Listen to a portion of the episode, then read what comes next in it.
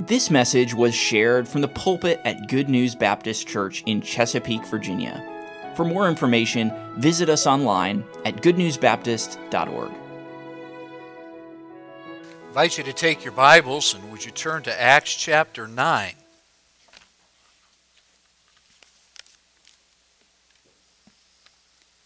Acts, the ninth chapter.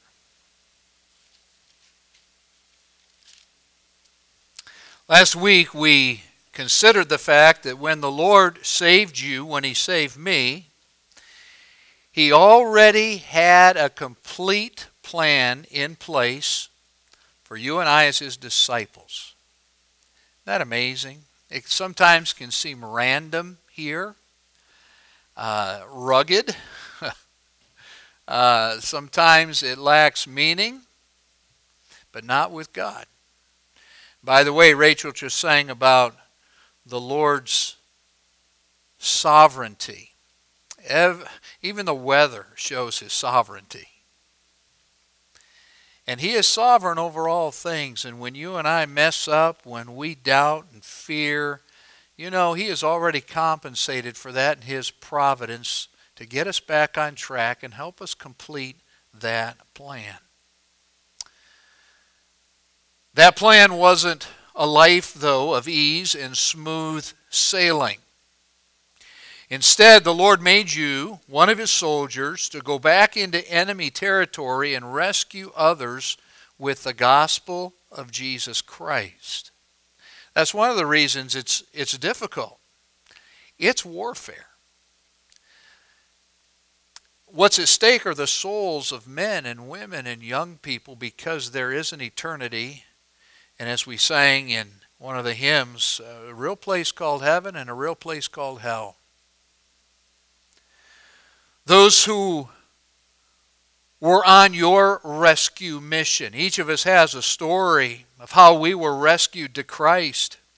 But those who were part of your story took some risks, made some sacrifices.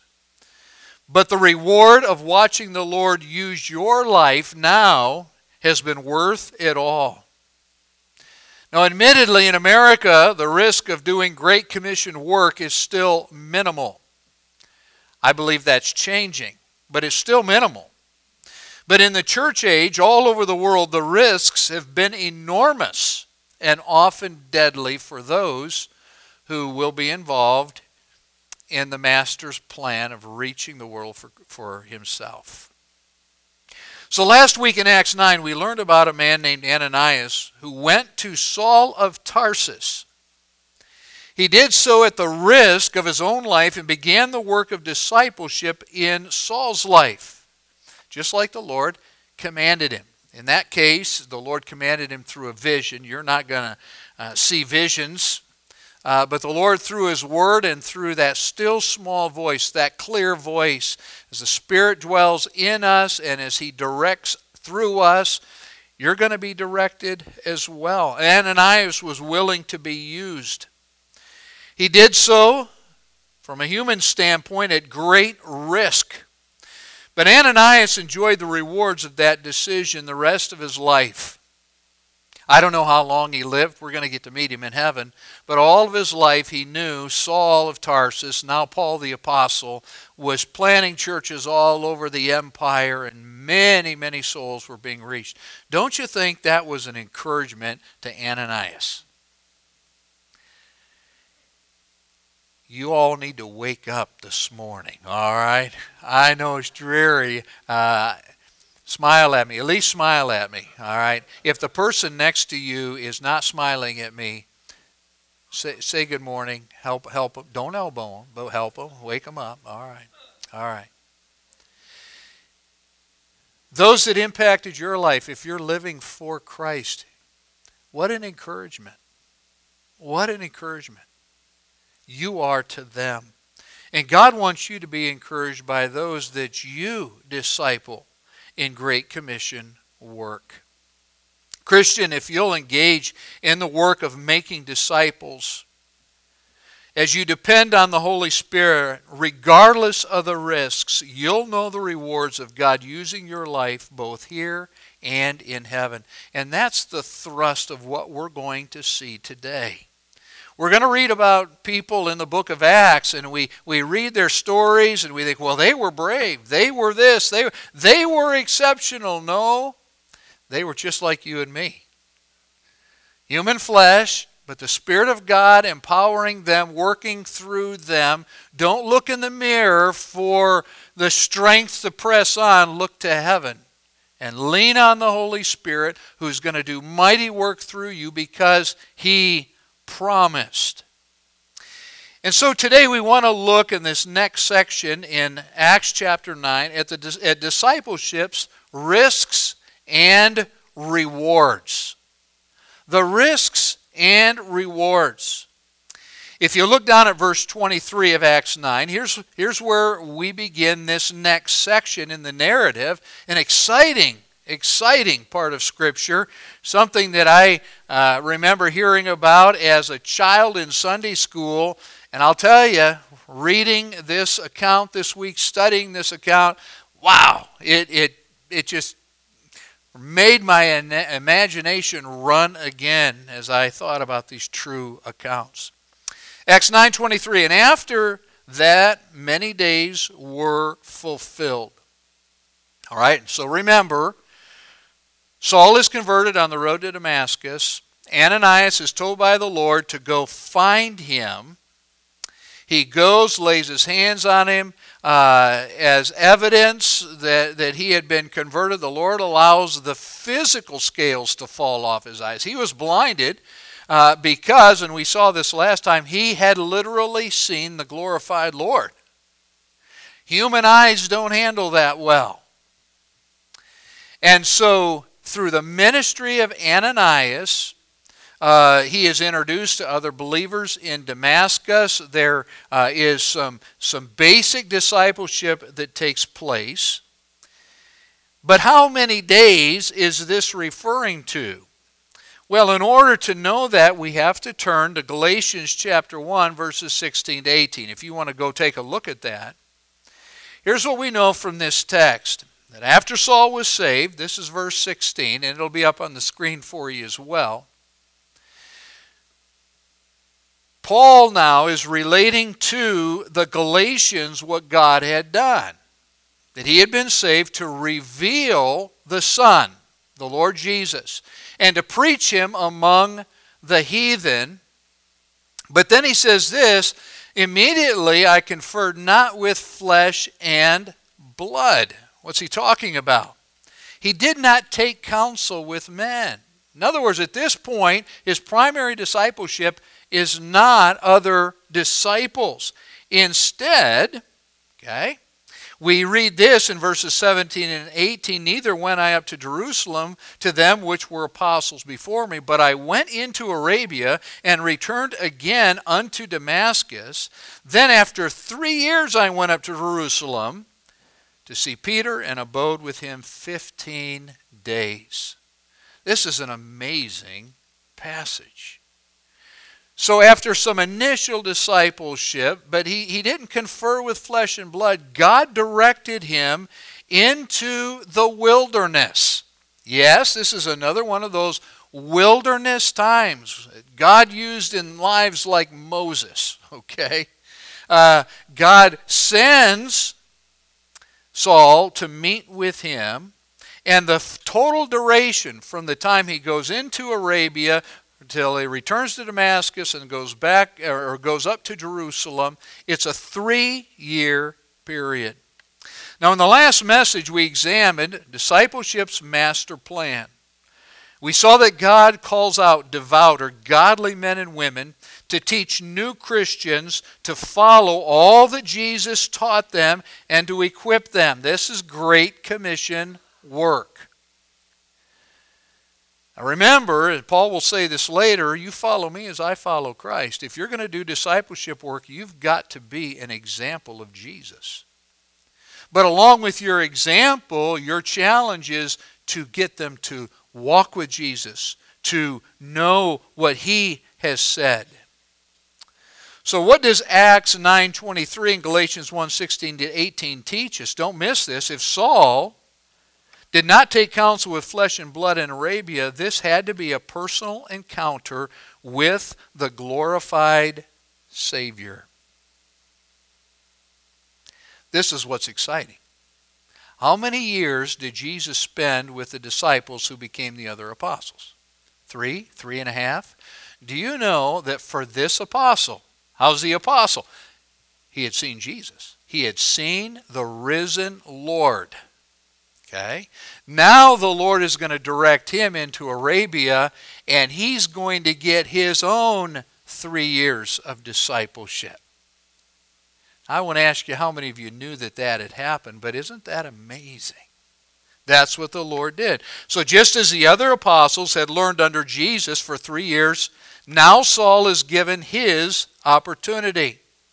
But here's the primary lesson in this passage about discipleship. Here it is the new disciple will need to spend time with Jesus, and the discipler must teach him or her what that means.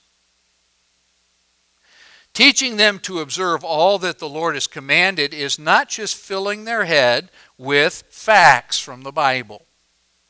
They need to know sound doctrine. But what did Jesus teach? He said, I want you to be like me. I want you to spend much time in prayer. I want you to have a relationship with the Father like I have with the Father. So, your primary work as a discipler is to help the disciplee walk with God. Again, you can't help them do that unless you walk with God. One of the most amazing things ever said uh, of a disciple is this that they took note that they had been with Jesus. We're going to have to spend time with Jesus. When it comes to discipleship, that is the main thing. Uh, I want our young people here at Good News to know Bible facts. I want them to be able to take the Word of God and have an answer to those that ask of the hope that lies within them. But you know what's even more important for our young people? That they know God. That they know how to walk with God. That every day is a very real experience talking to the Lord, being directed by the Lord, loving the Lord, worshiping Him. Can young people do that? They certainly can. Jesus, as a young man, did that, as did others in the scripture, notables like David. And so, along with that lesson, disciplers need to be committed to years of instruction and encouragement. When you lead someone to the Lord, it's like having a baby. All right, well, we're going to have eight lessons. You're going to get eight bottles, and good luck. Now, sometimes discipleship is, is done like that. You finish the course, great. Call me if you need. No, no, no, no.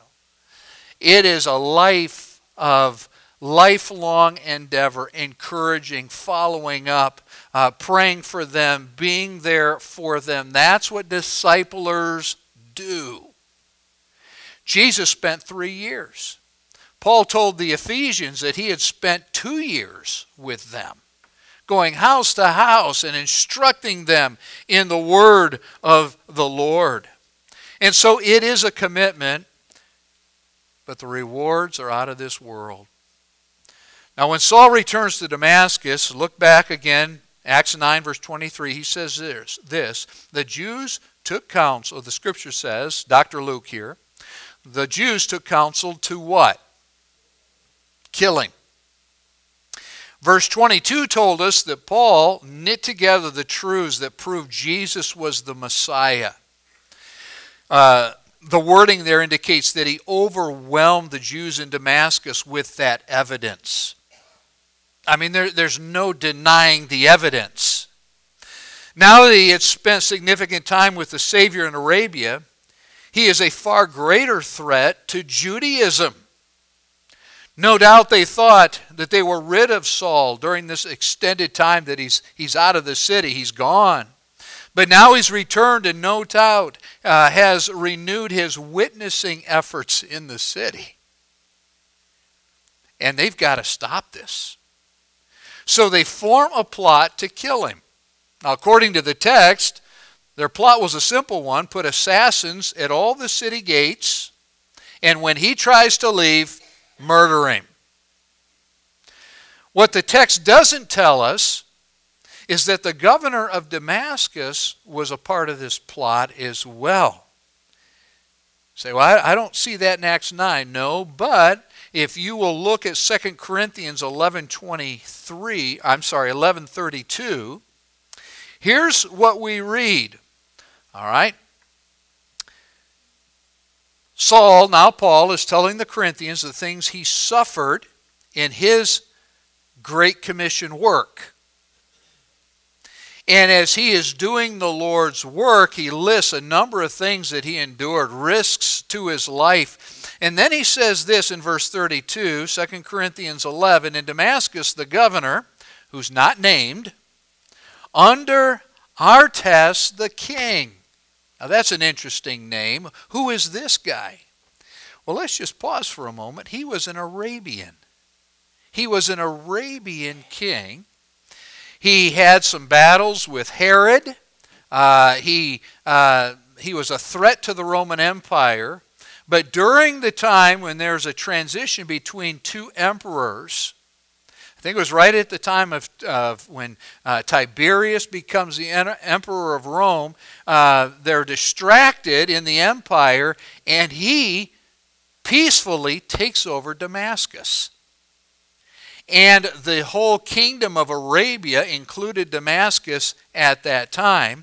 Well, he appointed a governor, and that governor, the, the, the scriptures telling us, uh, under Aretas the king, kept the city of the uh, Damascus, all right, um, and it says this with a garrison, desirous to apprehend me. So, who were the assassins at the gates? They were soldiers from the governor. All right? Amazing. Now, when a new disciple commits his or her life to Christ, they become the enemy's target. And this is just the beginning. Uh, Saul has only been saved a short amount of time, relatively. And already there are political figures who are involved in a plot to kill him. And so, disciplers, when you're discipling new Christians, you need to prepare them for this part of being a disciple of Jesus Christ. All right, some of you are new believers here today. You've only been saved a short amount of time, and you may be sitting there thinking, I don't remember signing up for that. Well, yea, and all that live godly in Christ Jesus will suffer what? Persecution. Okay? But here's the other good news. You are invincible on this planet until the Lord is done with you. And no matter what happens to you, no matter what happens to me, I get a promotion, an eternity of peace and joy, the absence of sin in a brand new body forever. So if something happens to me here, it's just my promotion. And as a new believer, you need to understand that everything here is temporary, it's all fading away. But he that doeth the will of God abideth forever. And so that good news follows in the text. Something very encouraging happens in chapter 9, verse 24. We're going to read it, but here's the point. I'm going to have it up on the screen for you. When you are invested in the Master's discipleship plan, you are protected by the disciple's master. So we don't have to fear what man can do unto us. Paul's life is not a charmed life, it's a life that is protected by the God of heaven. And he survives all kinds of things that you and I will probably never face. Hallelujah. But the Lord allowed him to go through all those things to instruct us and encourage us that, you know what, God can preserve you, just stay in his will. He's going to take care of you. And he's going to fulfill that specific plan that he has for you. Look, notice verse 24. But their laying await was known of Saul. The Bible doesn't even tell us how he knew, but his Savior, who knows all things, let this new apostle know that the governor's soldiers, again, verse 24, watch the gates day and night to kill him. Now, again, this is going to be something we'll see all through Paul's life. Where there's a threat, God is right there to either inform him or to preserve him. He lives a full, long life and accomplishes everything that God said initially he would do. So stay tuned. This is going to happen over and over for our encouragement. So, what will Saul do now? Verse 25 Then the disciples took him by night and let him down by the wall in a basket. Did you know there's an elevator story in the Bible? It's right there. Now, just to be honest, I don't want to be in this elevator. Okay? But if you even go to the Middle East today, they use these huge baskets. You find them all over, and, and they now they load them on trucks, but they used to load them on, on wagons pulled by animals, these huge baskets, and yes, you could fit a body in there. And so, as the disciples, no doubt, prayed in Damascus, wondered, how are we going to get Saul out of the city because we know what the governor has planned? Somebody said, well, Let's just let him down over the wall in a basket. Now that actually happened. It's nighttime. Young people, the Apostle Paul gets in a basket. They tie that thing with a rope, a good strong rope, and in a place where there's not any light, they let him down carefully. It really happened. When he gets to the bottom, he pops the lid off, if there was a lid. And he sets out back for Jerusalem. It happened. You know what that means? Being a disciple can really be exciting. It can really be exciting. Let me share a story with you, just how God preserved us one time. We just had the war here, uh, an outreach to teens. Uh, I traveled as a Minuteman back in the mid 80s. And I remember we were in Phoenix, Arizona. And in Phoenix, and I think this mall is still there, it's called the Metro. It's this massive mall. And they had ice skating rink inside. I don't they had all kinds of stuff in there. And so I got the idea I'm going to go there and I'm going to recruit teens to come to the war. Little did I know that there was Sorry about that. There was something of a war going on in the parking lots around that mall. And so I got out there and I had one guy in the youth group with me, a guy like Ronnie's size, all right? And so it's just the two of us. And I look over here and there's a whole motorcycle gang sitting under the lights. And I look over here and people have their trunks open and I know it's not Halloween, okay? And so there's stuff happening over there. And I look over here and there's a group of teens standing around their cars. And so I thought, okay, I'm going to go and I'm going to recruit them. I walked up, and I don't know if they were already smoking something that they shouldn't have been, but they were very hostile and began to make fun of us. Now, again, I'm in this parking lot. There's there's I mean, this thing was acres and acres. And these teen guys surround me and this young teen, and I wasn't much older than him, frankly, at the time. And they start giving us a hard time, uh, using profanity, mocking us. I think there was a little bit of shoving that started, and I thought, Lord, I'm going to die. And so I prayed silently. Lord, this, this isn't happening the way I thought. You're going to have to get out, get us out of this. And as soon as, as I had those thoughts to the Lord, a car pulled up, another car pulled up, and, and this group of guys opened up, and there was a guy in the car, and he looked at me and he said, What are you guys doing?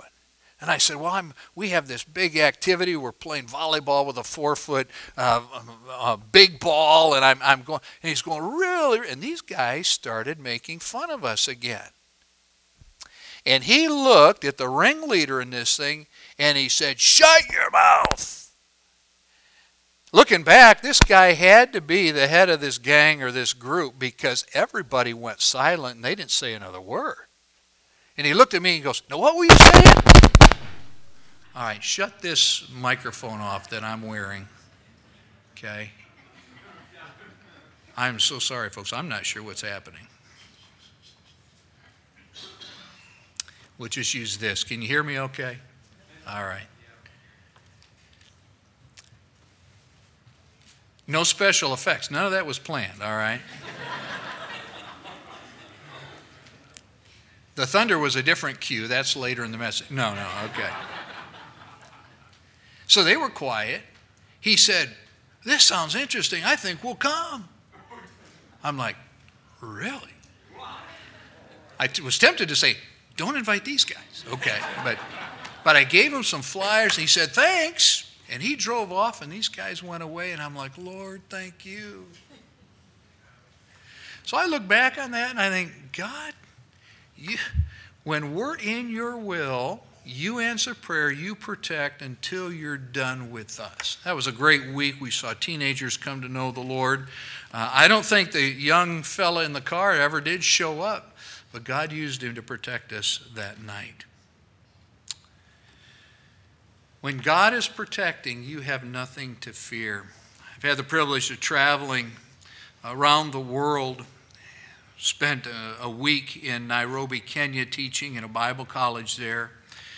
And I got to meet some of the folks in the church, and the missionary told me, he goes, What's remarkable about these, these folks is they're from this tribe and this group, they're from this tribe.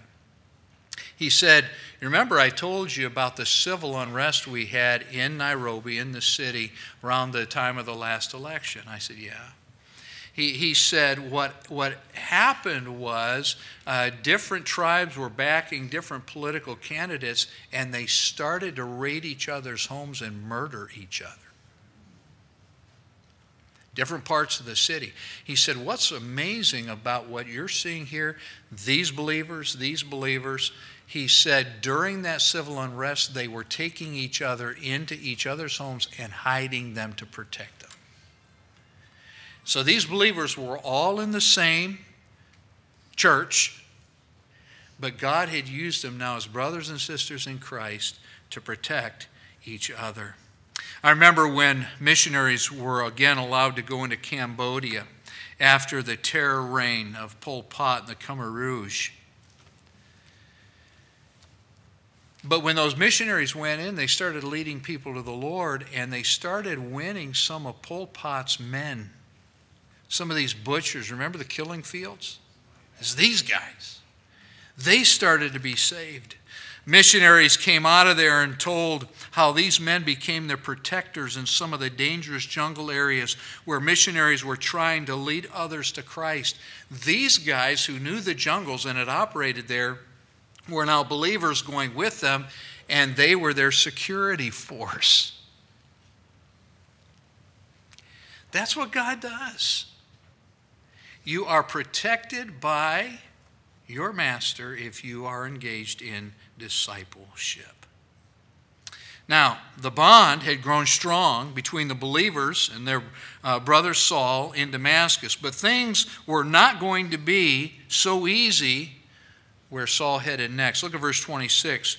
And when Saul was come to Jerusalem, he assayed. Now, that's an old English word that means that he tried but the Greek here is continuous action. He kept trying to join himself to the disciples, but they were all afraid of him. Do you know what that tells us?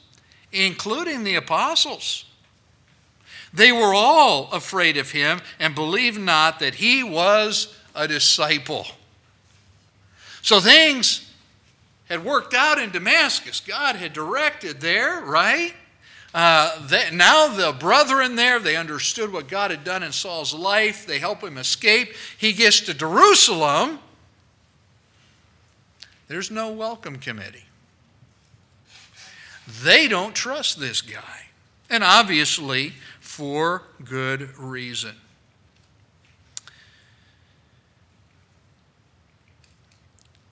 So, this reminds us again of what a terror Saul had been before he was saved. They're still getting over in Jerusalem. The apostles had been delivered from the authorities on two different occasions there.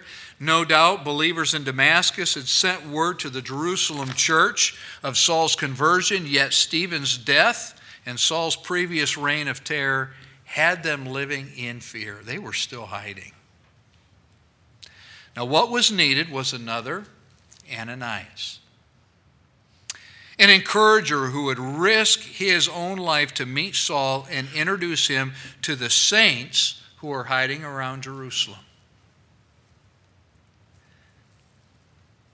Now, no doubt the Holy Spirit had been working in hearts.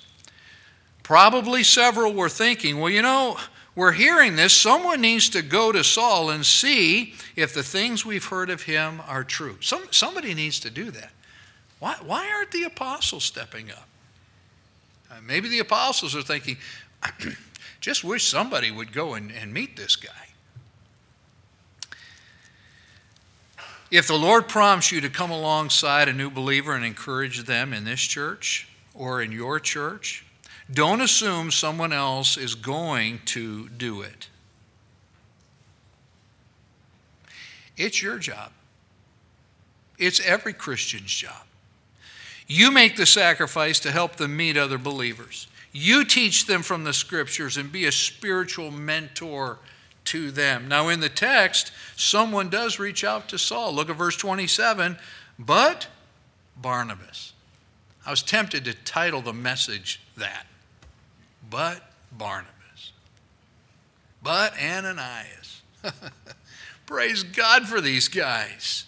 Now we know Barnabas from chapter 4, verses 36 and 37. Remember the church, they were selling possessions and giving all the money to the church to help that influx of new believers. They were caring for one, of, uh, one another. One of those guys was Joses, Joseph. Uh, but the disciples didn't call him that. The apostles didn't call him. They called him Barnabas, son of consolation. Well, what does that mean? Son of encouragement as the apostles watched Barnabas, what he, he just moved around in the church and he's there to encourage and help and, and disciple. And he's always, he's not thinking about himself. He's very sacrificial. He's a devout man. He's godly. And he's there to help. Barnabas is the guy that steps forward. The scripture says in verse 27, he took him. Do you know what that means? The idea is he took hold of him. The church in Jerusalem weren't sure they wanted to see Saul, and Saul's not sure if they're going to accept him. So I think what happened is he walked up to Saul, grabbed him by the tunic, and said, You're coming with me. That's what the text seems to indicate here. And brought him to the apostles and declared unto them how he had seen the Lord in the way, how Saul had, and that he had spoken to him, and how he had preached boldly at Damascus in the name of Jesus. So Barnabas goes to him. He says, Saul, tell me your testimony. They have a time of discussion together.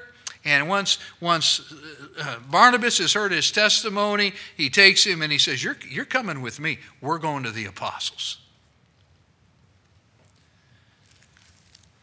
And so, what Barnabas shares with the apostles about Saul indicates that Barnabas had befriended Saul.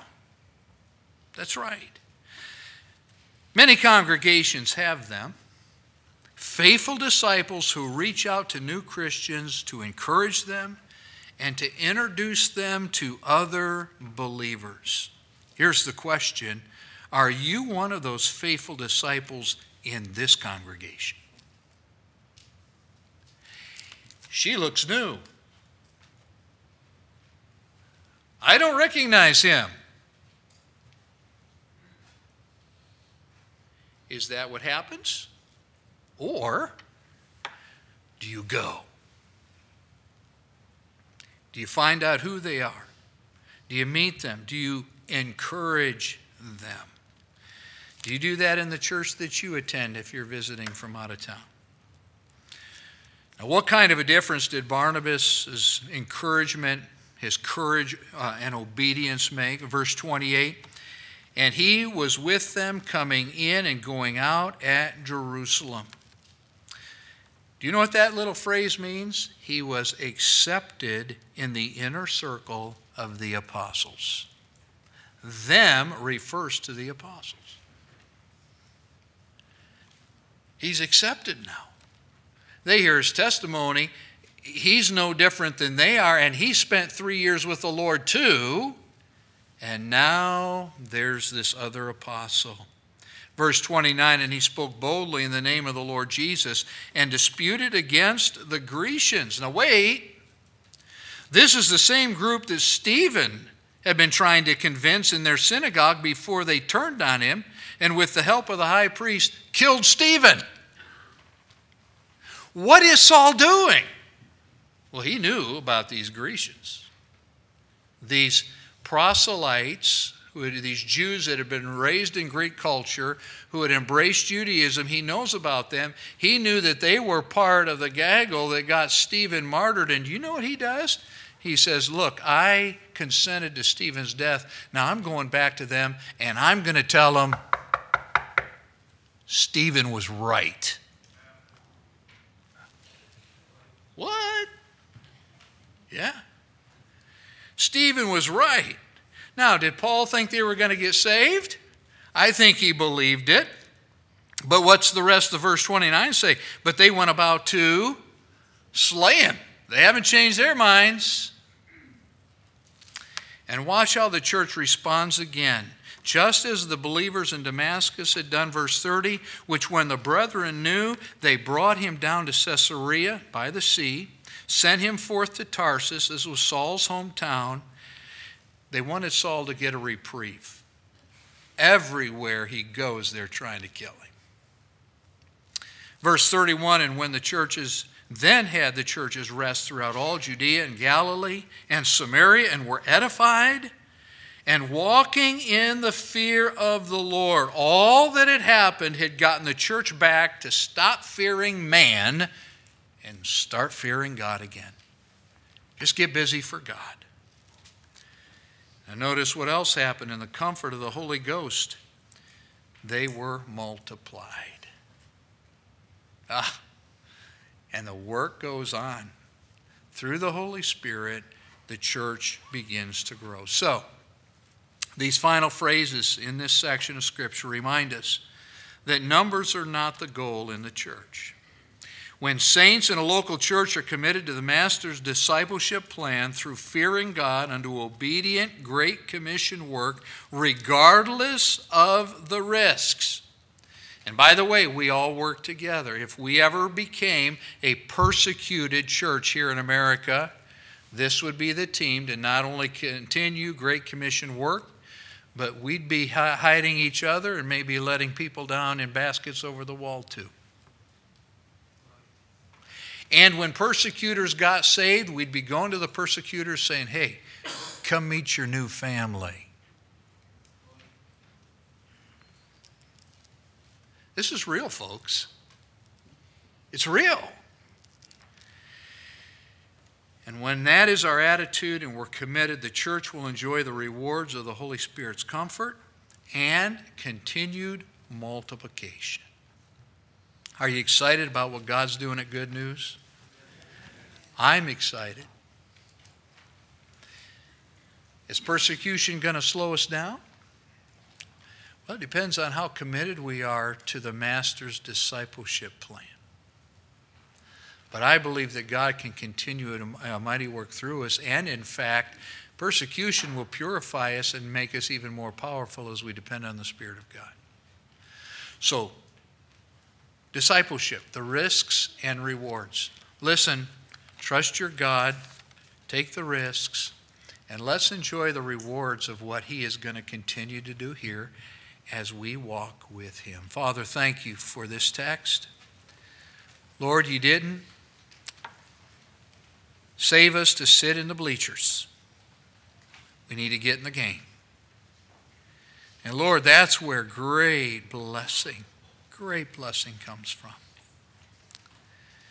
Now, Lord, our work is vital because there are those who do not know our Savior, Jesus Christ. And so, Father, today, would you help us to be committed? We all have a salvation story if we know you as Savior.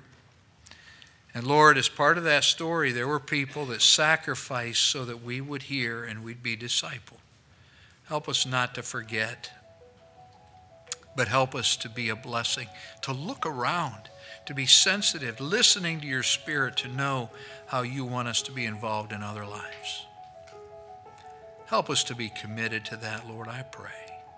In Jesus' name, amen. Thank you for listening. If you have questions about your relationship with God, or you would like to know more about the ministry of Good News Baptist Church, you can visit us online at goodnewsbaptist.org or call us at 757 488 3241. We trust your heart was challenged as you listened, and we want to encourage you to share this message with others. May the truth of God's Word be your guide as you strive to follow Christ and make Him known to others.